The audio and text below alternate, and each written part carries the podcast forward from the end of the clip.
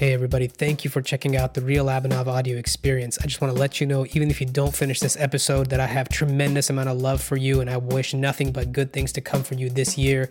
Even though we're going through a crazy crisis globally, I know that it's going to get better, and I know deep inside you do too, which is why you're here. In this episode, I talked to my friend Marci Marra, who I met off of LinkedIn. Marci and I get into this conversation talking about being authentically you and what does that mean?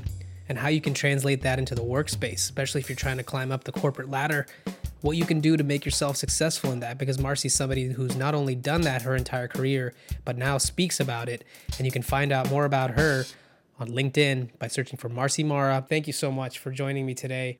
Absolutely. Uh, thank you so much for inviting me to be a guest. I'm very excited to have this conversation with you and think that we have this amazing synergy in how we how we share some views from our previous conversation. Uh, my name is Marci Marra. Um, by trade, I am a management consultant.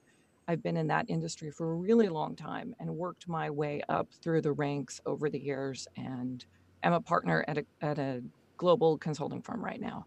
That's really my day job. And then my passion project, my night job, is as a transformational coach. They really blend together uh, because what they do, they're all about helping people achieve goals. So when I work with clients, large Fortune 500, 100 companies, I'm helping them set their company goals and their mission statements and their visions and how do they achieve those. But it really comes down to all the individual people. And that's where the coaching part really came in. And it started to surface really organically, where I found I was spending a lot of time with executives talking about their personal goals and how did they get to the next level. And it created this really unique, rich package. And to be honest, that's when I found what I thought my mission was and my vision and how I would transform the work that I did to help transform people. And in doing so, it transformed my life and created a whole new source of joy. And I'm so grateful for the opportunities that I've been given. Hey guys, thank you again for checking out this episode. There's a video component that you can also watch. Are there have there been any misconceptions around the, coaching that you're trying to give them is, is really just a it's so important because whatever they do for their own private personal self is going to reflect in all of their work and everything else they do right? Like so if they don't they're not happy with the way they are in themselves like that's naturally going to manifest into other things. So how, how, are there any misconceptions that come up often in, in these type of conversations when you are trying to you know be a coach to someone and they're not quite sure? I would just be curious if you could have anything that comes to mind to call out. I'm, I'm laughing. Um, there's so many things that come to mind. I never lead with coaching. I think coaching is the most important piece. I never ever start a conversation with that. I start about what problems are you seeing? What are you trying to solve? Mm. Does it relate to your business or your personal life? If I start with coaching, they're like, no, don't want any of that. Seeing all these life coaches, like people that haven't really lived, and that's not me. And that makes people feel really vulnerable when you start with coaching. Like right. people have to be able to say, like I am not enough. I need to be coached. Right. And we right. all have this, you know, no matter how successful you are, you, I, I've talked to some of the most amazing people, and they'll all say, I have moments where I don't feel like I'm enough. I have imposter syndrome. So don't start with that. Don't start like poking at people's soft spots. Just ease into it. And pretty soon people start to realize that there is a coaching element and right. that's really where it becomes then a partnership and it's something that you go in together and then somebody will say i'd like to see more about the coaching piece than we've talked about before. And that's when people are are ready to do that and they've opened their hearts to a new experience. Gotcha.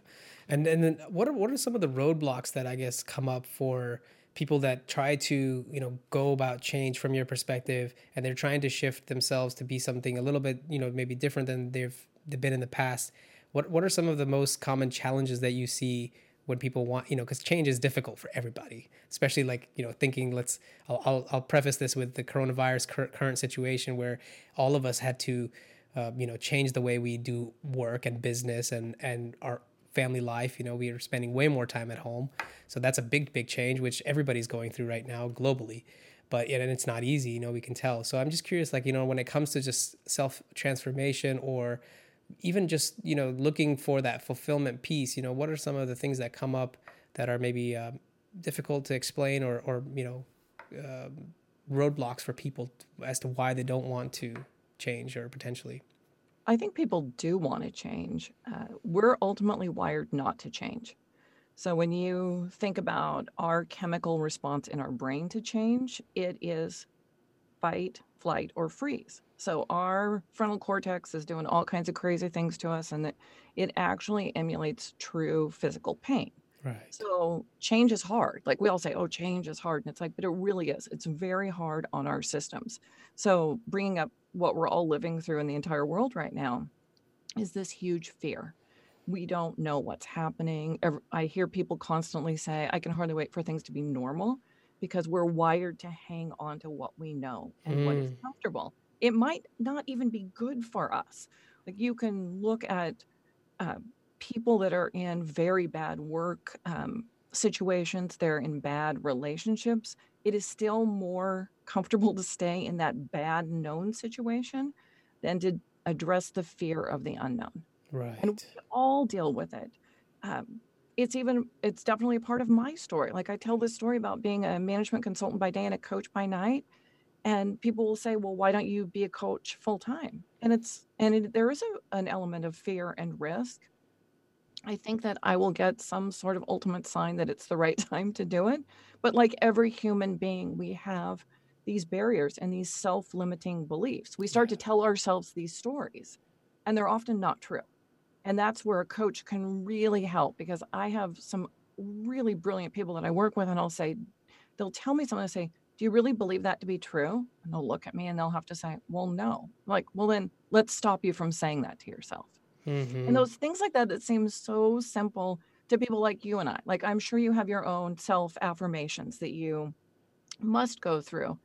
Um, I'd love to hear your story when you decided that you were going to start doing this. Like, were you afraid of it? How yes. did? Yeah. So basically, for me, what happened was, you know, I I was similar to how you said you know you were a very successful consultant for for many years and and that was in itself of course fulfilling but it's this limited scope right? And and it's and it, there's a lot more to life than just the, the sort of the work piece that we do. And and i think that was where i was getting to uh, i i started to you know make good money and i was finally doing the type of work i wanted to do which is with people. And uh, you know i had a healthy relationship with my girlfriend at the time who's my wife now. And uh, even though we were doing long distance and and i was also you know moved out of my family's home um, and all that. So I was standing on my own two feet. But I realized after doing that for a year, two years, three years, it started to really uh, see show itself as a pattern where I where I saw okay, I'm still not happy as I could be when I'm doing a lot better than most people in the world from an external perspective. And it went exactly into what you said earlier is about the, the story we have inside of our head. That's the one that tends to dictate how our experience gets labeled. So for me, that story was still kind of coming off of, and I'll back up a little bit more when I did competitive bodybuilding and I did uh, some athletics where you're very much tied to scrutinizing and criticizing yourself. Um, you know, that sort of mindset that you need to achieve something where you're highly disciplined. I think all of that was a really good tool to learn and a skill set to master, but it does not give you fulfillment, right? Because just because you can get to a goal because you're very dedicated and determined and you have the, the willpower and all that stuff, it doesn't mean that you're going to get there and then all of a sudden be like, I've made it. Now I can, you know, be good for the rest of my life. At least that's what my naive self thought, you know. And so part of that dark period that I went through after, uh, you know, achieving some things that I wanted in life, but still not finding fulfillment, I had no other choice but to go inward because I had tried everything external. And um, and why I started doing, you know, recordings or having conversations with people is because I started to realize that this is something super valuable. And I'm one of those weird people like people always say you should be in sales. But that's really because they like when i'm talking from passion about something because i believe in it. I can't sell anything or talk about anything if i'm not super passionate or eh, you know interested in it. And it just so happens when i was going through a dark phase and finding my way out of it i realized how important it was to have this dialogue openly and put it out there because everyone is going through it. It's not unique to me. That was the biggest thing i realized when i was down is i thought it was just me going through it and there was something wrong with me but that's not the case. It was something that everybody goes through at some point or another in their life, and it, of course it varies in degrees of um, you know seriousness. But that's kind of in the short version of what happened. I love that, and I love that comment about sales. And this this goes to the conversation that you and I had a couple of days ago about sales, and that's a big part of being a management consultant when you rise up in the ranks as you get to be partner part of that is working with clients and selling. And there's a lot of training available about how to sell Right. to a client and how to sell solutions or services or what that looks like. And where i really found the place that clicked for me was not necessarily around the selling but around building the relationships. So much like you like i had achieved what people would say was success but it felt pretty hollow it didn't feel like i was enriching my life or others and once i stopped thinking about the sale and I just started thinking about the person and how would I want somebody to connect with me? And then not doing it exactly like that because we're all very unique creatures, but getting to know somebody by listening, asking questions, and starting to understand what's their values and what's important.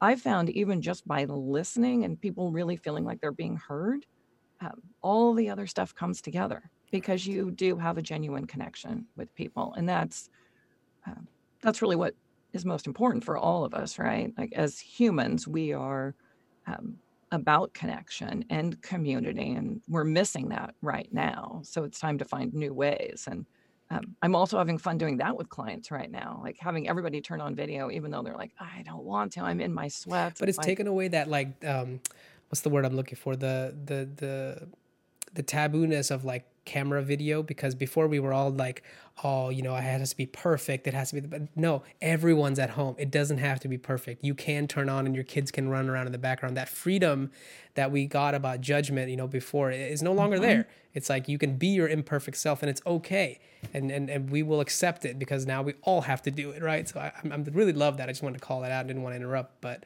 No, I and I love that too because we've been talking about um, social distancing, but we're physical distancing because Yes. our social communities Yeah. are actually building a lot stronger. We are seeing into people's homes. We are seeing pets and kids and spouses and Yeah. things that we just normally don't get to. And it's okay to say, you know, how are you doing with your kids' schoolwork and things like that to people that Yeah. there was never licensed to do that before. And we're going to come excuse me, come out of this just knowing people as a whole person, which is so much cooler. But those those first days, and you know, we're both on the West Coast, so we were in the early stages of quarantine. I remember people saying, oh, "I can't turn my camera on. I'm not camera ready," and I was like, "I'm sorry, I wasn't aware you were a movie star." And at first, like people started to laugh, and they were like, "Okay, fine, I'll turn my camera on," because it was just so funny. We all had this idea of this perfection yes but we all know like that's this these masks that we wear we wear to hide our authentic selves because back again somewhere we don't think our authentic self is enough Right, right. That's a very good, you know, question to ask for me next is like in the in the years that you've done consulting and relationship building with all of your clients and since i do the same thing and, and i'm trying to you know get better at it and looking for ways to make myself differentiate in the marketplace i would absolutely love to hear some of your core values and things that you've picked up along the way and have become your you know foundational you know stepping stones in any kind of engagement that you do now because that's your framework of you know making that relationship successful and and you know letting it blossom and last for years and years to come. I would love to hear what some of those things are for you and, and maybe we can dissect them one at a time but please. That's a that's a lot of stuff. I know. Um, and you know core values for me are really treat people the way they want to be treated you know we're taught the golden rule growing up treat people the way you want to be treated but the way that i want to be treated might be different than That's the way you want to be treated. So you have to stop and like listen to people and think about what's important to them and what's important to them in that moment might be very different based on what they're going through. So that's that first piece of you can think about sympathy empathy and compassion and that's where you start to get to empathy and you start to really understand what people are going through and what they need from you at that moment. And then you graduate to that level of compassion, which is truly an action of helping somebody move out of where they are, move to where they want to be. So those are those are important things for me when I think about building relationships with clients. do you say there's a difference in empathy and compassion and how, and you said one is more of like kind of understanding how what they're going through but the compassion is in your perspective an act of action that you actually then take mm, to mm-hmm. uh, you know, either help them through the situation or give them your perspective or whatever it is. I actually never really clearly understood hmm. in my own Yeah, experience there's what the differences were. there's a bunch of different really interesting stories, but somebody falls in a hole and somebody walks by and they went, that sucks to be in the hole. And they keep going. That's sympathy. You've recognized it's horrible for that person. You've done nothing. You come up to the, the next one is empathy, and you come up and you're like, oh, I'm so sorry. That has got to be terrible to be in there. Um, is there something that I can do? But Mm, still, it, it's empathy. It's not taking an action. gotcha. Compassion is somebody comes up and says, Well, that is horrible. Let me go get a rope and get you out. And that's where you start to see the action and the difference. And that's a hard leap uh, for people to get to. Absolutely, yeah. Because I don't think we're even really thinking about it in that perspective. We we generally do the. I like to say people will default to the least amount of uh, you know effort if they could in situations, unless there's an incentive to do do more, right? But but it's, it's and it's this is not necessarily true for folks like us where a large part of our fulfillment comes from helping other people so that's sort of like a, a higher on our you know core values but but for for most people you know I, I think the benefit is only there if you do it and you start to see like how much that I really believe in karma, right? Just from my own um, understanding of how it works, is it's every action sort of has a reaction sort of situation, but it's not quite that. It's more of like everything you do is your karma, right? There's no such bad or good karma, but what you put out in the world does come back to you uh, in one way or the other, and it might not be in the same form that you expected, but it does circulate. And you know, a large part of where I am today, I have to say, is because of all the other really awesome people like yourself and, and others who've helped just share their pieces of wisdom with me to help expedite what you know I should be understanding and knowing at this stage and how I can apply that. And, and I really you know value that. I genuinely do which is why I want to continue to do these kinds of things because I think that that's that's super helpful for me. I'm learning I'm downloading what you've experienced. It's almost like I've described this to to someone else in a different way like when we watch a youtube video. It's very interesting when you see somebody's uh, sort of personal life or their, their vlog or whatever. It's like you're putting vr glasses to go into this person's lifestyle and look at it from their perspective their lens and you start to get you know very subtle insights and and uh, sometimes very strong emotional connection because you can understand exactly what they're going through even not maybe at the specific specificity level like exactly what they did but the emotion that they created or like how, how they felt and and and I think uh, and to counter I guess another point to that is that we can get carried away with that with with seeing too much of that and then then losing our authentic self because now we're so tied into other people's narratives and stories because we're so used to it. We forget well is this what's what am i about you know and like what is my own story? I'd be curious if you can talk to me a little bit about that because i know folks come to you and ask you how do i be authentic? Which to me is is is some it's a question believe it or not even i've had uh, to myself in the past and i would just love to hear your perspective on authenticity And and it is a it is a good question. And it's a hard thing for us to all come to terms with at, at times. And yes, I did have somebody specifically say, Will you teach me to be authentic?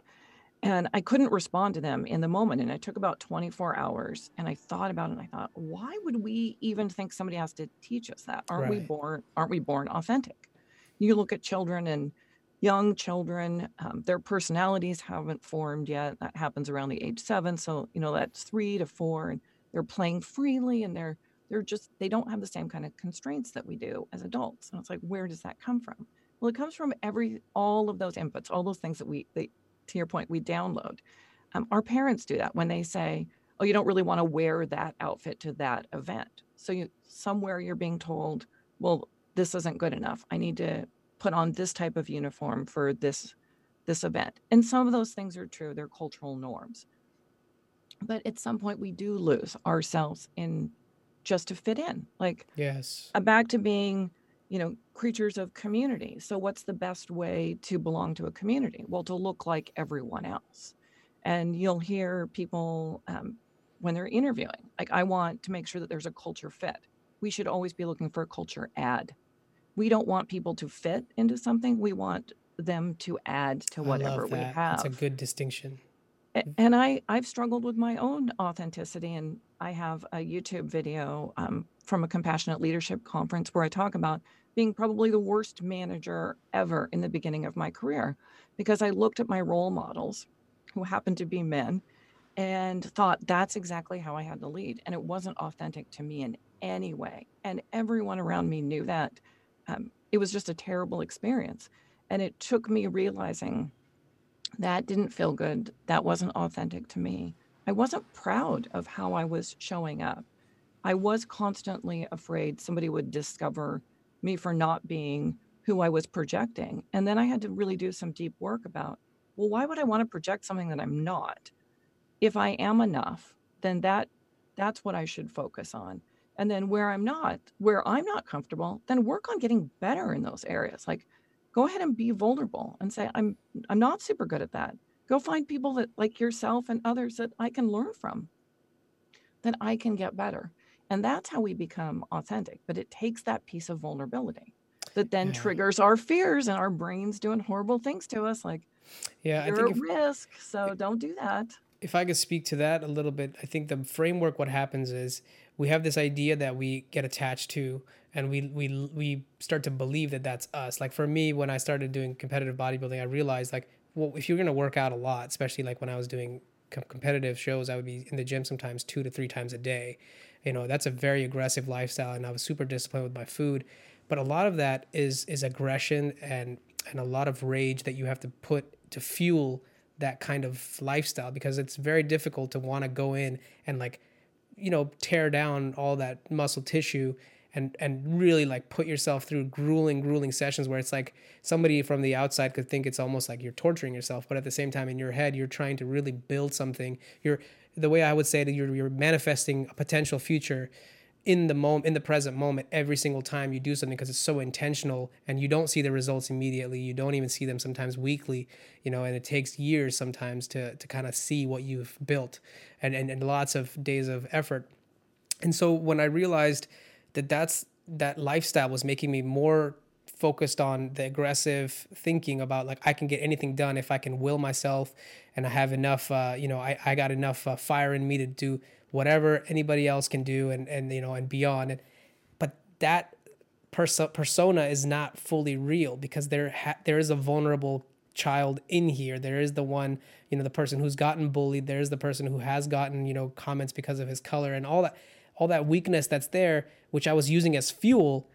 I had to admit that out you know almost had to see like it's okay. That's not that's not real what other people say about me. They don't know the whole me and one of the biggest lessons for me to learn uh, has been, you know, nobody knows you in, in its entirety, and, and you don't know anybody in there in its entirety either. Just from one comment or a video or something they've said, that only can show you a little bit, but you don't really know everything else about someone, and they're not like this. And, and, this was sort of like growing up with social media age, where you only see the polished pieces of everybody's life.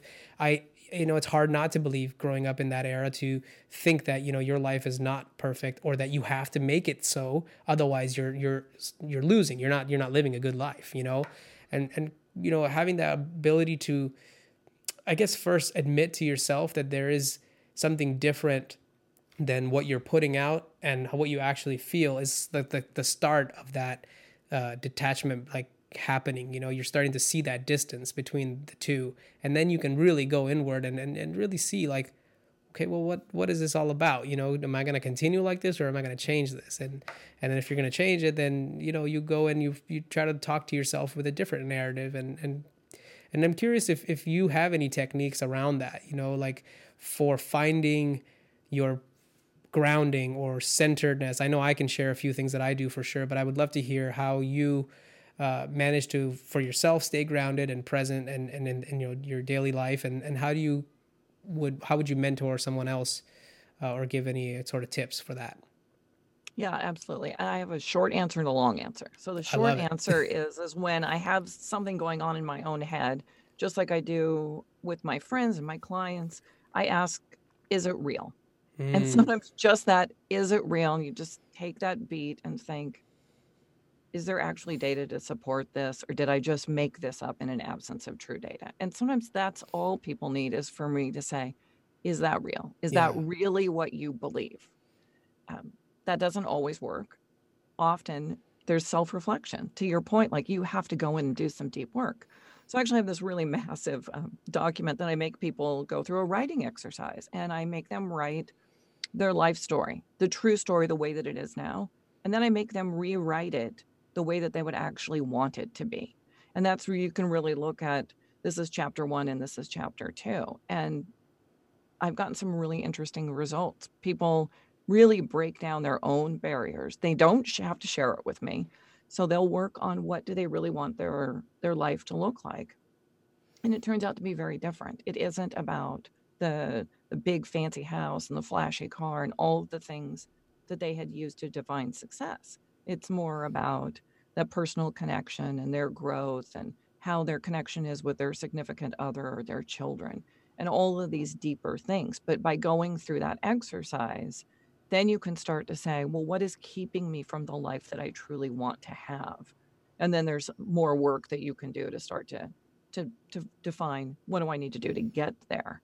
That's something that, I've I've actually have researched this, and it, and there's a lot of evidence to support this. That part of the anxiety that comes um, from you know not feeling complete is because your brain doesn't have or your thought process hasn't computed enough into a potential outcome about the future and you mm-hmm. don't have that security within you like so when you do the process of writing down what current state is and what you know i did this when i was going through my dark phases i have tons of books of journals full of just just you know I, I, call it like my mental diarrhea really because it's not it's not sensible for other people but it's there for me because a lot of times and this became a habit that i even took with me to the office when i was going into the office because i couldn't sit there and take a break but when I would, whenever i would get overwhelmed i would t- I call them sticky note thoughts because you can throw a sticky away and i would just take a sticky note and the moment i'm feeling overwhelmed i would say i am starting to feel overwhelmed because i don't think i can commit to this deadline. I don't think i have the skills to do this right now and all of a sudden midway through the sentence you'll start to see but i know that i have these skills and if i found a way i could you, you almost self-correct your own dialog mm-hmm. within that and and that in itself is like a step that you're taking towards slowing down and what I call your thought processing engine, and you're trying to articulate it into either writing or into words because that distillation of taking an idea or a thought from your head into something that's more tangible, which is a real world, you know, piece of paper, writing it down. That process slows down um, the entire mechanism enough to give you that space to see that there is something more here than what you've you know looked previously at. So I just wanted to kind of call that out. And and the other one that I, I've I've uh, actually I forgot the other one that I was going to say. So I'll leave it at that one. But um, your sticky note did exactly what I just said. You yes. asked yourself, "Is this true?" And yes. as you started to write, you realize that this wasn't true. Yeah. Yeah. A so lot of I assumptions. Note, yeah, I have sticky notes like that all over too. But I think even if people will write on a sticky note, is this true? And you look at that and you ask yourself when you start to spiral. Right. Like people will often say no. Right. But it's it's just that one act to your point, like just to slow down a second. Because we get fearful and we're like, nope, can't do it don't want to yeah. commit to that don't want to make myself vulnerable. What if i fail? Like there's all this stuff that just floods into our brains that we if we react on that we don't get a very good result. Absolutely and then and then the, the other thing i was going to say is to your point about asking the question is it true? I call that you know it's it's, it's introspection. I learned that technique that was the most powerful thing that i learned from uh, one of the spiritual teachers that i follow on youtube. His name is Mooji. He, he was sort of my my like guiding light in, in my darkest period because he helped me see what my true self was without everything else sticking mm-hmm. onto it. And and um, you know he introduced me to my true self i guess i would say.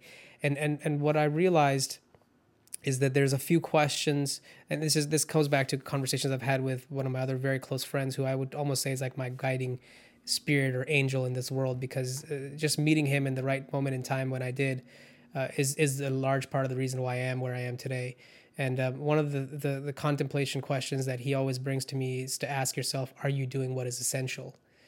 Because that to your mind in itself will change the dialogue. Because when you when you start mm-hmm. thinking about it in the sense of like, did you accomplish this or that? You know, that's very binary and it's it's not broad enough for our for our thinking. But if you look at things in the perspective of, am I doing what's essential? Am I doing what's essential for my health, for my family, for my finances, for my community, for my neighbors, whatever it is? You know, like if you look at it from the perspective, you'll find mostly all always you're doing what's essential. Like there's nothing so out of place as it seems. So it almost like gives you the ability to see yourself from a different vantage point, somewhat not attached to the character that you know what it's believing itself mm-hmm. to be uh, so that's a very very good question. And then and the one thing i always like to remind myself of is i always try to tell myself in, many times in the day especially when i get frustrated and angry because that aggressive part of me is still very much there from you know the early age and, and part of my upbringing. And and and i always say you are peace and love. And what does that mean? That sounds silly to say but what it is is when you say that to yourself each word that we have uh, that we use has an associated imagery, emotion, thought process associated with it for us and uniquely.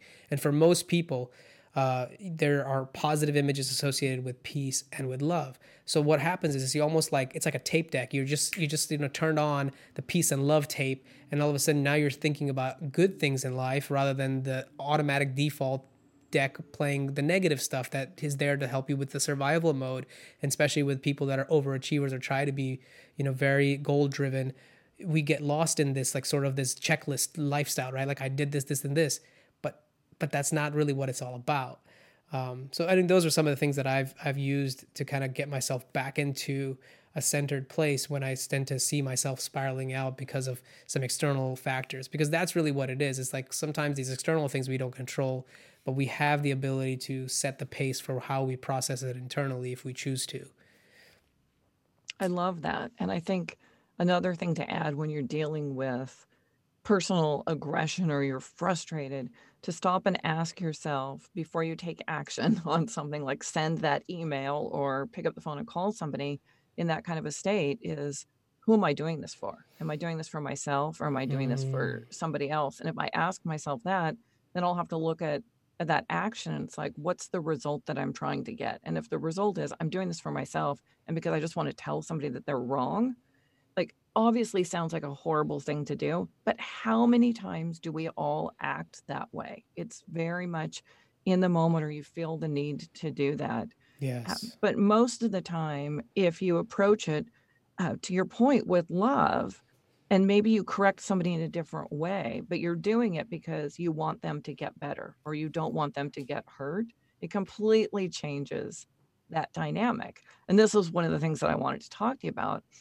I was presented with a situation yesterday and there was something i talk a lot about uh, diversity and inclusion and belonging and there was something that didn't sit well with me personally about a comment that was made. And I went through this whole cycle myself about is it worth it to elevate the problem to the person that said it? What will be the results that I'm trying to drive? Is it to make a point for myself? Is it to make a point for others? And it ended up uh, bleeding into a lot of conversations that I had yesterday. And what the richness of those conversations were were if we don't do the right things, when we don't align to our own values and our own authenticity, we are not only hurting ourselves, we're hurting others. Yes. And and so I wanted to ask you, like, I'm sure, like, we all have that in life, but let's be honest. Um, you're not a white Caucasian male. So, and like, I'm a female in a male's world. And so we both get things that come at us that don't feel very right. And how have you had to deal with that in your career?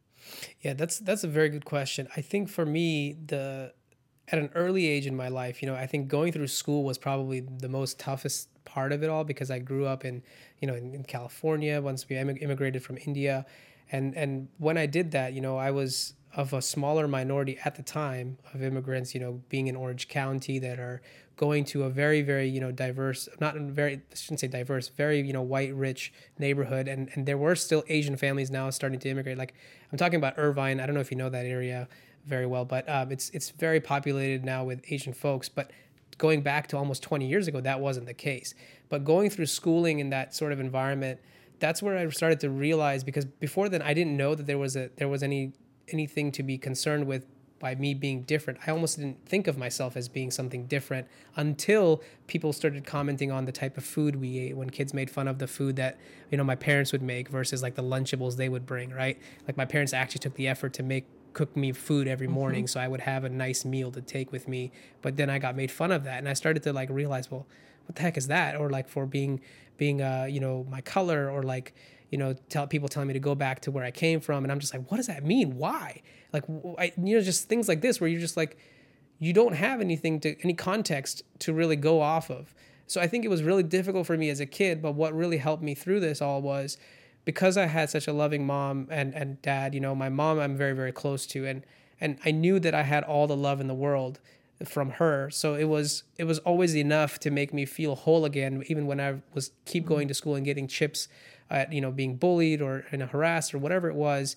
It's a lot of that happened throughout my you know education from a young age all the way through high school and and it wasn't until I really got into more more music in this country because I was always doing music as a young kid and until I started doing that that's when I started to realize like you know you have to really put yourself around people who will who are like-minded or appreciate the similar sort of skills around like let's say music for example it brings about this uh, this leveled playing field where it doesn't matter who you are or what your background is because when you're playing music together in a room you're you're all in this one you know symphony right? Everybody's in this one place. And those kinds of moments confirmed in me like what was what's the bigger you know purpose here? Is, is it just something me or is it somebody else that's suffering?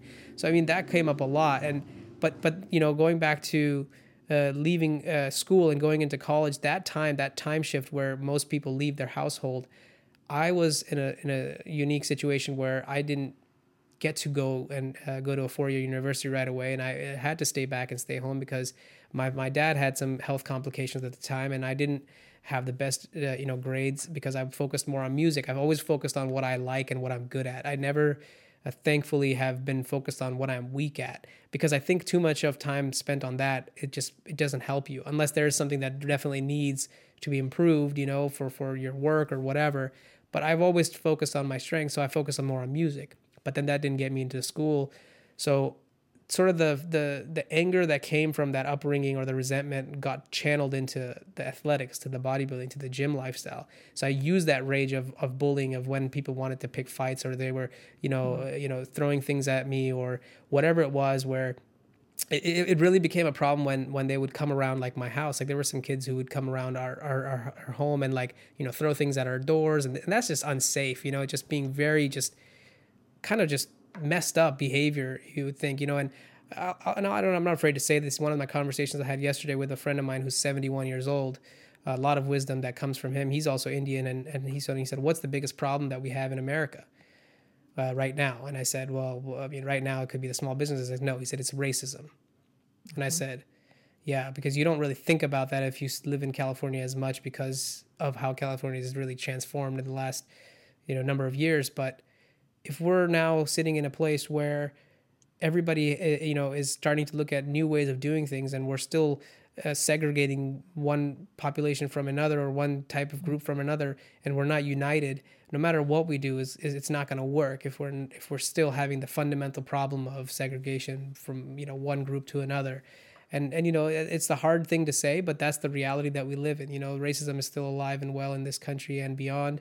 But at the same time do you look for that or or do you try to then build a life where you gravitate and and draw the right type of energy and attention to you? I think that that's really what kind of has been my wisdom out of that experience is that like if you look for it you're going to find plenty of people. Even now like you know i go to the beach down here uh, you know i've had some homeless people come and be rude to me when they have nothing. If you think about it in that sense they have nothing no no no no bearing. But even them to be then you know in that in that state it just shows to you that the culture that kind of like that underlying you know uh, feeling that people have. It's like the best explanation of culture is like you have to think of it like a tree and we're all on a branch we we are not separate from it you know just like we're not anything separate from this world you and i are a part of it we don't stand outside of it we're a part of it so but but what part of it do we choose to associate ourselves with and like focus on is really like the the most important piece because there's plenty of good in the world, but there's plenty of bad, right? It's not all good and it's not all bad. And that's kind of been my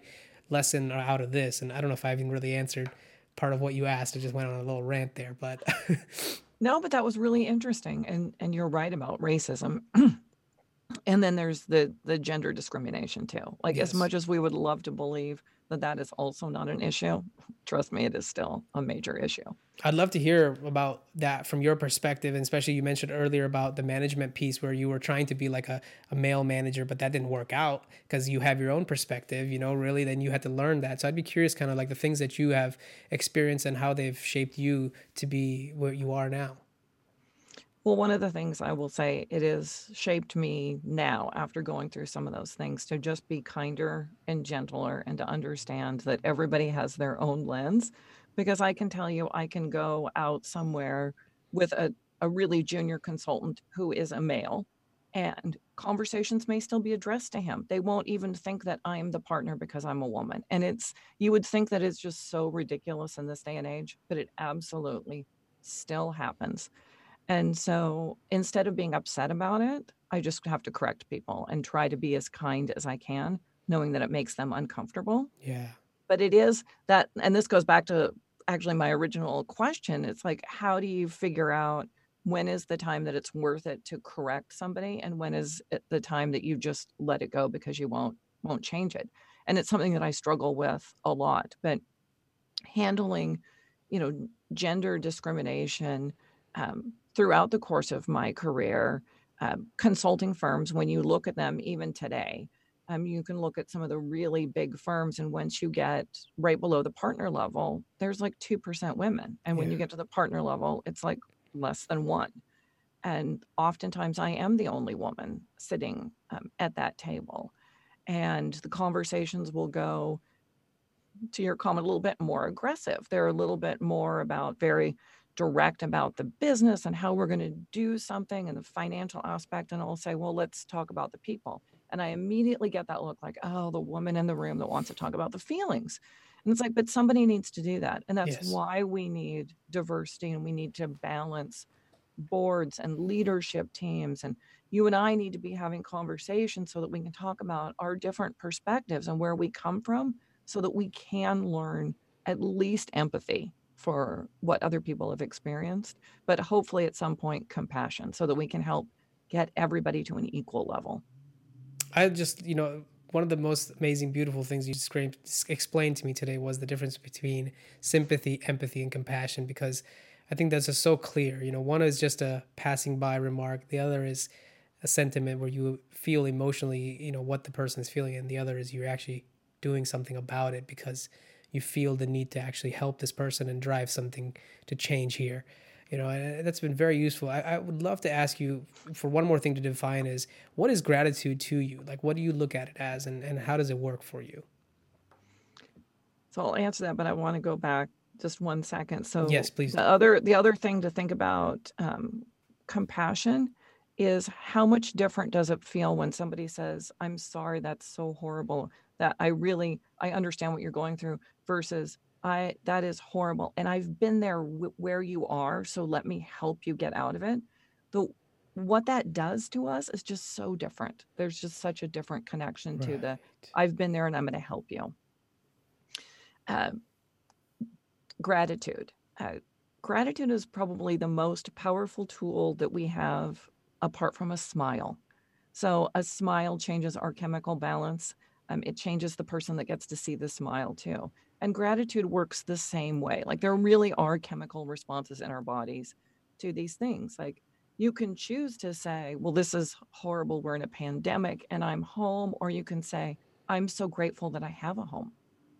There are people that don't. Wow. And it's little things about changing the way that you approach something. I you either can choose to say, I have to go and do something, or I get to go and do something. And I had this conversation about a year and a half ago with a close friend, and we were just talking about gratitude and values and faith and how all of those things make our characters. And we were talking about that whole like, I get to versus I have to. And it was a pretty deep emotional conversation. And a month later, she came back to me and she said, I'm so glad we had that conversation. Her oldest son, who has a lot of medical problems, was in the hospital. And she said, I'm so grateful that I work for a company and I have medical insurance and we can afford to get him the proper care. And I would have probably thought about that in a different way, not thinking about leading with gratitude. I might have been so focused on the horrible things that were happening to him. But instead, my heart is filled with love and gratitude. And I'm seeing that reflected on the people's faces around me. And she was able to have a conversation with her mother that said the same thing. So her mother had ease instead of that whole, this is a horrible health situation.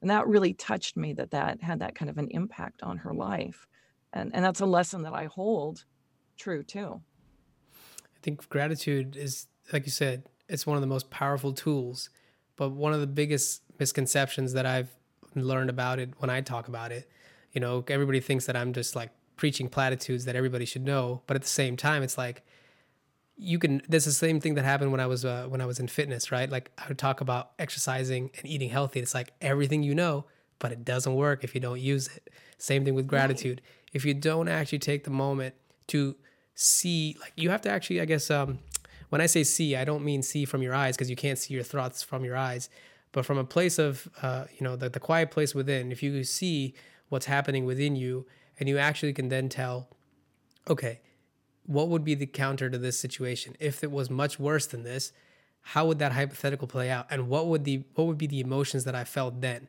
You know and and sort of the easiest ones uh, are the extremes right? Like for me it's always uh, the ones i use are like if my entire family was not here because i know at some point that's going to be the reality right? Like we all have to leave and that's just the truth. So if that were to happen today if that was the day today how much worse would i be off than where I am right now. And all of a sudden, that just shocks me back into like this place of, wow, I love all of them. I just want to go and give a hug to everyone that I have in my family because of that. Because it's like, I don't know if I'll have this moment again, you know. And and I and I really don't because you don't know the future. And a lot of times we try to seek comfort in knowing everything that we feel comfortable with. But gratitude really only works if you take the moment to shift your perspective and see it from a place of lack. Like, what would it be like if you didn't have this?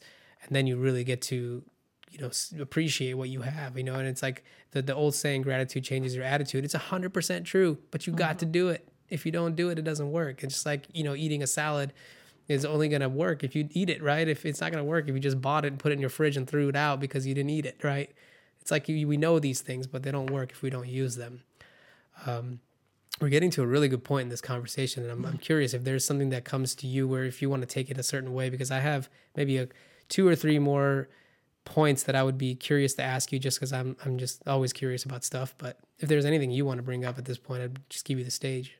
Yeah, I just want to say one more thing about gratitude for people listening. We are not perfect. Like I think it's easy for people to listen to you and I and we talk about gratitude and are there times that um, I won't speak for you, I'll only speak for myself, but where I completely have a meltdown and I think things are horrible Absolutely. Do I always behave my best self? No.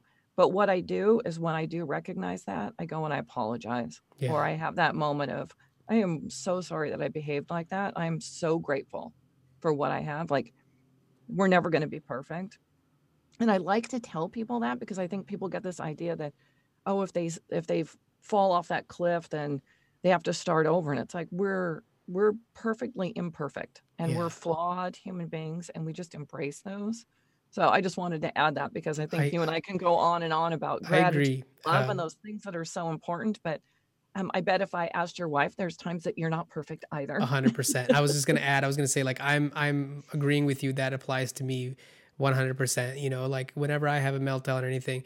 But what I'm trying to do actively, you know, and this is something that I encourage everybody to do is like keep trying like keep trying something else. If that didn't work you know find a different strategy. Like for me sometimes you know going outside and just looking at plants really helps me because i'm i'm not so caught up with what's immediately there or like you know try to try to do something differently if it's not working you know find what will work because a lot of times that's that's what we need is we need we need to have a very sharp um, knife but we need to have multiple different tools in our tool belt otherwise you know, we, we get bored of using the same thing. And I get that. I totally get that. It's like if I were to told you, to, you know, all you can do forever is go for a walk.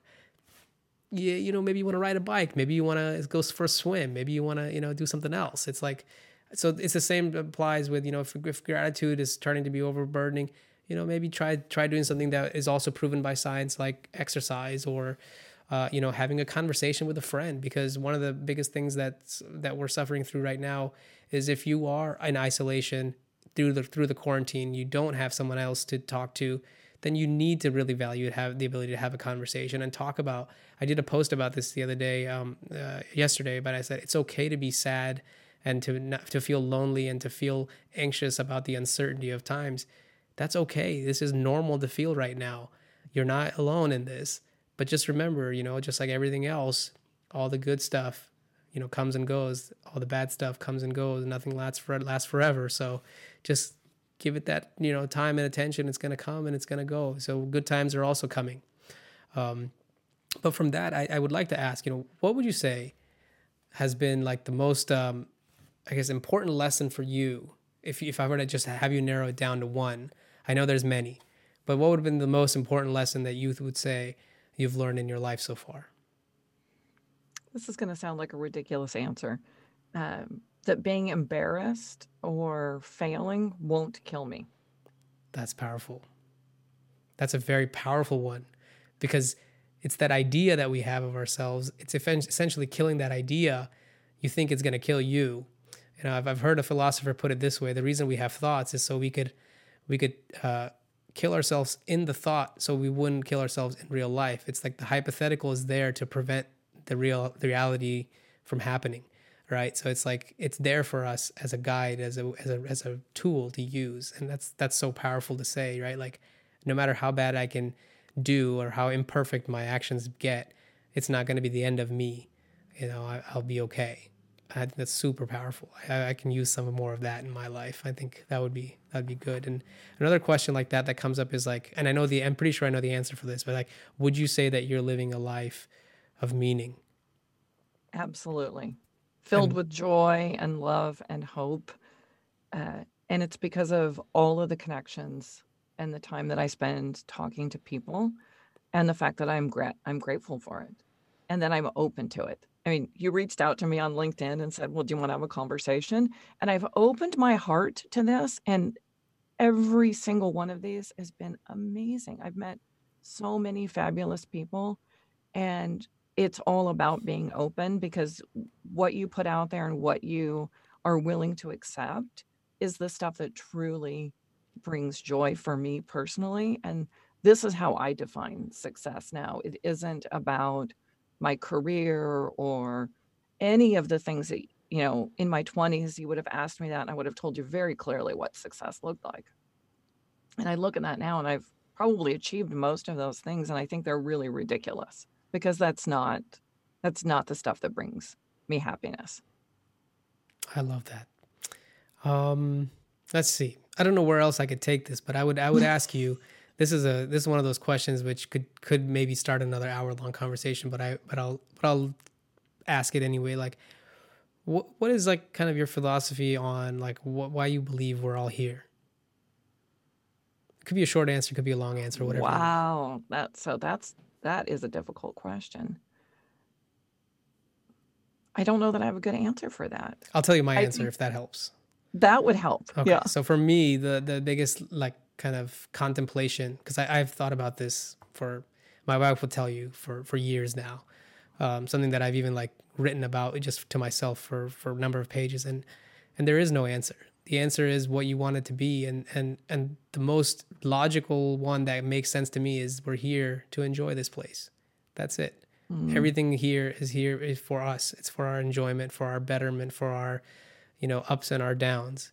Everything here moves and is taken care of from such a deeper level that we couldn't even understand if we wanted to from our limited minds you know you, that's why like i really look at it in the sense that this was all made for us to enjoy and that's the bottom line. And if we haven't figured out how to do that, then let's figure out more of what we need to do in our life to get there. That's beautiful. I guess Thank we'll leave it there that. then. Marci, this has been absolutely I don't even know what to say. It's it's been divine. It's been something that felt like this was coming from something bigger than bigger than both of us. And I hope that anybody that listens to this in the future can find some little nugget in there that you know helps them find their freedom and salvation and inner peace thank you again for for hosting and asking me to join um, i hope this is an opportunity just the beginning of what you and i can find to carve out together because i've really enjoyed this time hey guys thank you again for checking out this episode and you can keep up with me on youtube at blossom media studio or on instagram at the real Abanov. Thank you, and I'll see you next time.